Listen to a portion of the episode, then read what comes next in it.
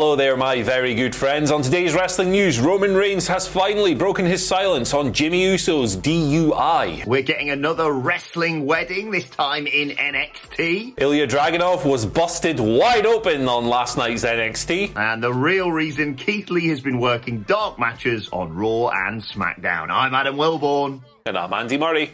And this is the news. Right, we're going to kick things off by rewinding a little bit, going back to Jimmy Uso's DUI arrest uh, in early July, Pensacola, Florida.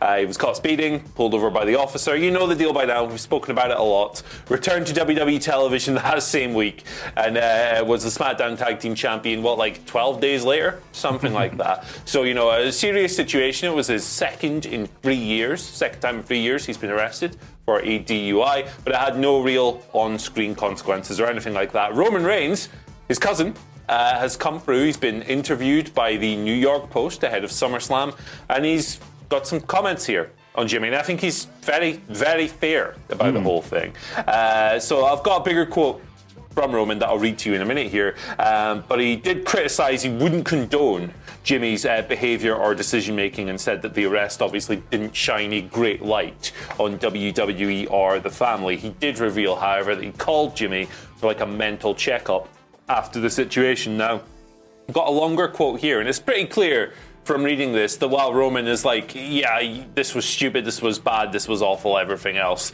uh, rightly critical of his behaviour. Um, he also wants to see Jimmy kind of grow from. He's a compassionate guy by all accounts, Roman Reigns, mm. and this reflects that. We're all human. We're all cynics. We all make mistakes. Instead of what people might feel you should give up on somebody or maybe turn your back on that type of behaviour, that's one way to do it. But I don't think that's the way to push through and gain experience or make progressive movements of becoming a better man or a better human. So for me, it was diving into it with great attention, great love, and very thorough communication to make sure that my family is continually bettering themselves and putting themselves in a position to make better decisions. He summed that up really well, I think. Mm. Uh, you know, the, the whole situation was the report came out from Dave Meltzer the week after uh, this whole deal when Jimmy returned to TV that WWE considered the storyline with the Usos and Roman Reigns too big to to mess with, to adjust, mm-hmm. and everything. And you can de- agree and disagree with that approach. Um, their company has always been like, your business is your business. But it was a very dangerous and worrying situation, and a stupid move on Jimmy's behalf, which Roman doesn't shy away from. But uh, yeah, uh, he's an honest guy, Roman, uh, and I appreciate this perspective from him for sure. Yeah, exactly. Not a great deal to add to what he said there. He, like you say, Andy, he completely hit the nail on the head. We sort of said the exact same thing when it happened. It was so disappointing to hear about another DUI for Jimmy Uso.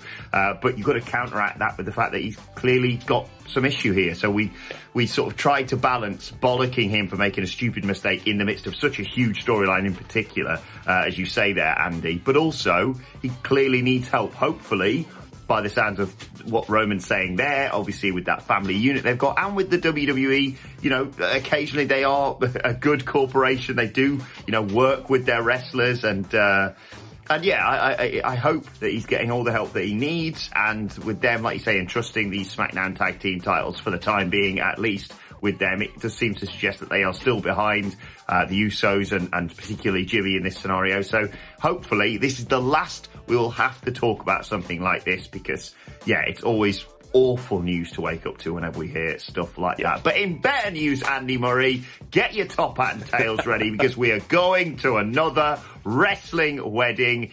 Dexter Lumis and Indi Hartwell are getting married in storyline at least. Uh, I'm loving the Index storyline in, in NXT, I've got to say. Uh, and on last night's show, uh, they teamed up to tag against uh, Robert Stone and Jessi Kamea, uh, victorious in that match. And post match, Indi Hartwell got down on one knee, proposed to Dexter Lumis with this garish looking ring that he popped on. It's happening. They're getting married. Congratulations. I'm very happy for the both of them. Yeah, the ring kind of looked like one of those ones you'd wear in, like, I don't know, like Skyrim for like, yeah. a stats boost. Hey, I've got 25% more mana now that I've got this ring on. Uh, you, the, the thing about wrestling weddings, right, is whether you like the content or not, they always do well yeah. in the ratings. They always attract extra levels of interest. They're kind of immortal uh, in that regard. So I would expect that WWE are going to see some nice attention for this uh, or whenever it ends up going down. Presumably they'll do something on the show show. Um, mm. Even if you go back to earlier this year, Kip Sabian and Penelope Ford's wedding, like, grossly outdrew Edge who was on NXT yeah. in the same quarter hour. He like smoked the guy. Um, people tune in for weddings. So, like, I'm not surprised actually that they've done this. It's quite a quick romance, though, isn't it? They yeah. only had their first date last week, and now they're tying the knot. Gee whiz. Whatever next. I There's so like much to look forward to, though, as well, because with this, like, it's such an open goal. Because, like, not only have you got the wedding, particularly with the Gargano's involvement, which you just know is going to be brilliant television. Yeah. You've got the speeches. Dexter Lumis has to make a speech as the groom. Like, who's going to be his best man? Is that going to be Johnny Gargano? How's Austin Theory going to factor into all this? And what's going to happen on the Stag and Hendus? Honestly, I'm so excited. yeah, I was going to say there, I sound like a 50 year old dad complaining about this, like going, ah, they've only been dating for a week. But hey, listen, sometimes like NXT is actually better when it's dumber. So yeah. hey, let's go. Bring and your when popcorn. you know, you know. So there you go, everyone. There you go. Exactly. Let's uh, where? What's my next story? Ilya Dragunov.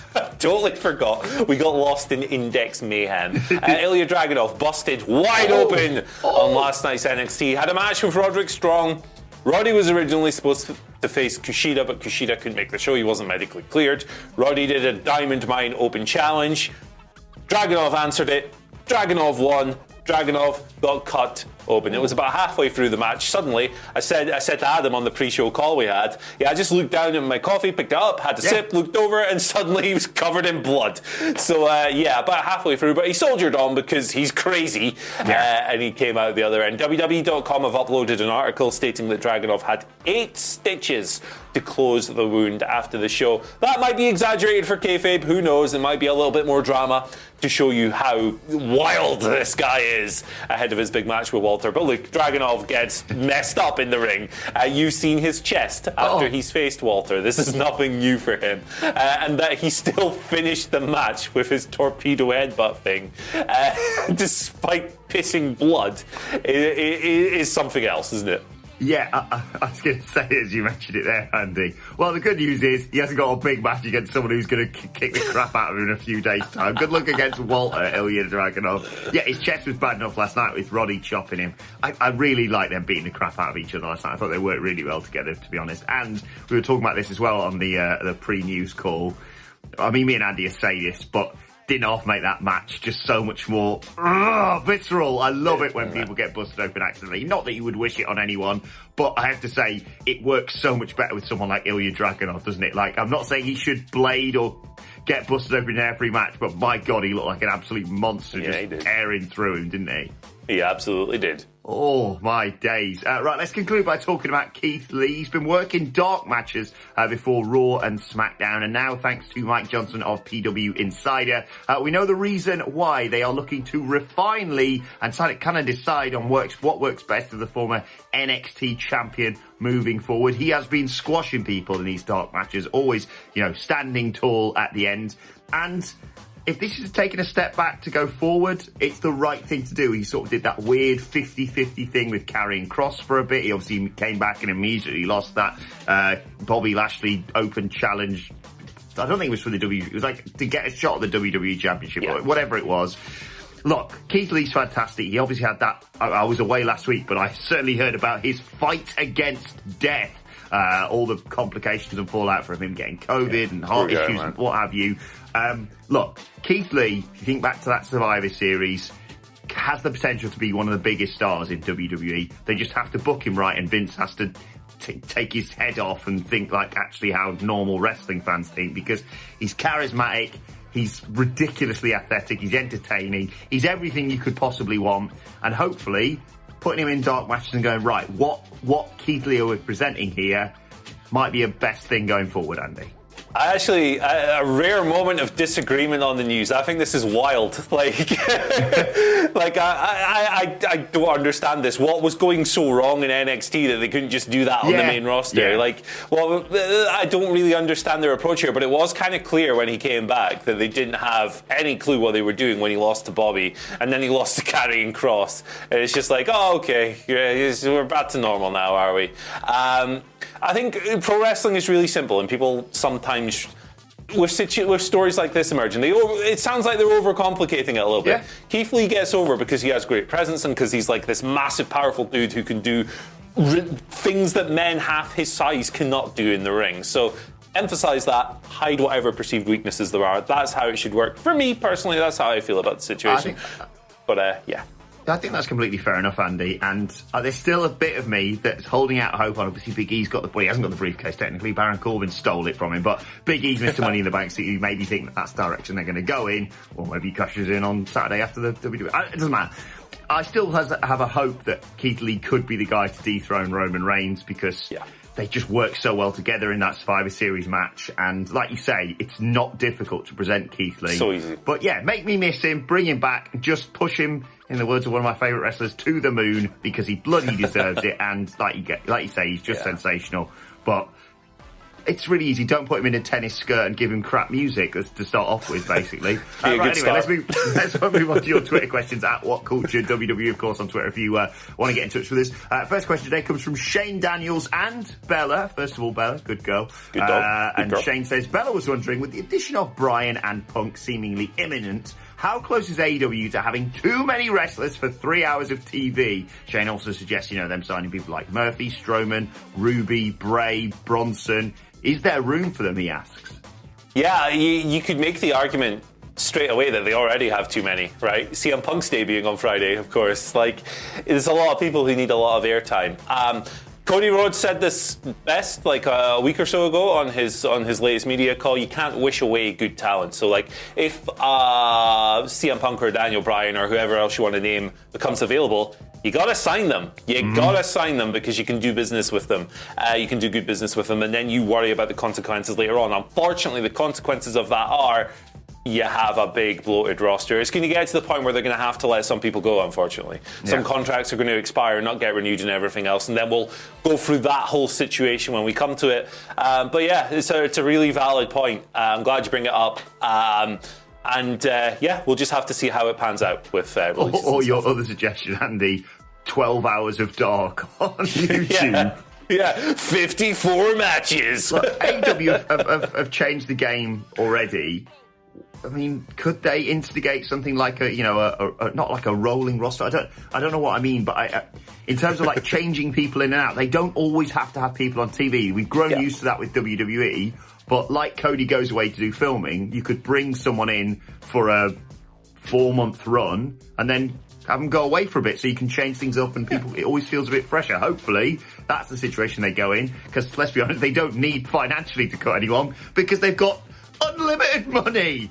So Yeah. who knows? But yes uh, it's going to be very interesting going forward over the next few months to see how that roster changes. Uh, right second question today comes from j-man. Oh i've not been looking forward to this one jay says greetings legends do you think WWE is going to swerve us this weekend at SummerSlam and have Goldberg win the WWE Championship, possibly via a two-minute squash match. I would honestly not be surprised. Yeah, we're assuming, Andy, that Lashley, as he should, retains the WWE Championship. Yeah. But this is WWE after all.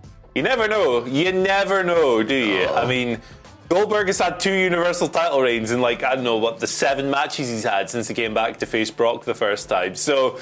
Hey, you never know. And look, the the guy does do pretty decent ratings. When Yeah. Goldberg shows up, the number usually goes up as well. So uh, there's every chance that WWE uh, do go to that well. Um, from a creative standpoint, obviously wouldn't want that to happen. But also, kind of from like an online reaction, it would be quite funny. Yeah. So there is a silver lining to every every Oh, cloud un- here. Unquestionably. And I'll tell you what, I'll do your trade up, Andy. Goldberg can win the WWE Championship if and only if Gage gets wrecked by Bobby Lashley and Dominic Mysterio electrically shares his dad on the ramp at SummerSlam because that's been booked by me and Hamlet for about a year, I think now. So that you have to give us something in exchange, WWE. Uh, Senor Benja uh, gives us our final question of the day, saying, Saludos from Spain. Uh, for the Alexa Bliss versus Eva Marie match, would you prefer it to be a playground match a la Firefly Funhouse to make Alexa's spooky bollocks work and hide Eva Marie's pinkness, I mean greenness? Pinkness, fair enough. Uh, I- they kind I'd of have it wasn't to. happening if I'm honest, Andy. I mean, they kind of have to, don't they? Like, what else? What are they going to do? Tell them to go out there and trade rest holds for ten minutes? You really see Eva Marie working that headlock there, Michael. Um, yeah, why not? Why not just go all in on the silliness? Yeah, I mean, I don't really see any other option. I don't want. I don't want to see them like doing a proper wrestling match for goodness sake. I'm just, I'm really scared. I mean, I'm hoping you were pointing out with the timings of SummerSlam that it's going to have to be quite a tight show because of boxing. I think you said. Let's just have a two minute match and not involve a doll. How about that? I'll, I'll just take that. A wrestling match that doesn't involve a doll, and I'll give it three stars in our rating. It's a low bar here, isn't it? Yeah. Uh, right, let's move on to today's and finally, and it feels like a, a weekly occurrence this that I just read a tweet out from John Silver, but he's great at the Twitter game at Silver number one if you want to follow him. Uh, as he announces, I can't wait to officially change my AEW music to Scatman. Right, Scat has uh, newer definitions, but we are thinking of Scatman John here, Yeah. Andy, and uh, yeah, him coming out to be would pop my little tits off. Yeah, Scatman Johnny Hungee going. I'm not very good at that, but skibby, skibby, dibby, dibby, doo, ba-da, bo, ba, bee, ba, ba, ba-da, bo. Yeah, it needs to happen. I mean, Bo, ba, ba, beat up. Oh, We've got what have we like look at the, the selection of music we already got. I mean, come on, sweet TK, you can stretch the scat You match can on. do it. Come on, You can do especially it. for Johnny Hungee, please. Uh, let us know other wrestlers who should have random 90 songs for their entrance theme in the comment section below. And don't forget to like, share, and subscribe. Uh, and subscribe to What Culture Wrestling on either iTunes, Spotify, or wherever you get your podcast from for daily wrestling podcast. Myself and the Dandy Boys sitting down uh, to review NXT and preview AEW Dynamite a little bit later on today. Plus, you can let us know your thoughts and Twitter questions on Twitter at What Culture WWE. While you're there, follow both of us. You can follow Andy Murray at You can follow me at Andy H. Murray. The H today stands for Habromania. The definition of which is insanity featuring cheerful delusions, or as I like to call it, wrestling stan Twitter. Was it you who shared the uh, the Twitter account if people had been on Twitter when uh, Goldberg lost his streak today? Yeah, yeah. Go and check it out on Andy's Twitter. It's, It's great. just perfect. It's just perfect. Not more. I'd have booked it better. Oh, brilliant. Here we go again. Fantastic. Uh, right, follow me on Twitter at Adam Wilborn. Follow us all at What Culture WWE. But for now, thanks to Andy Murray. Thank you for joining us. And we will see you soon. Be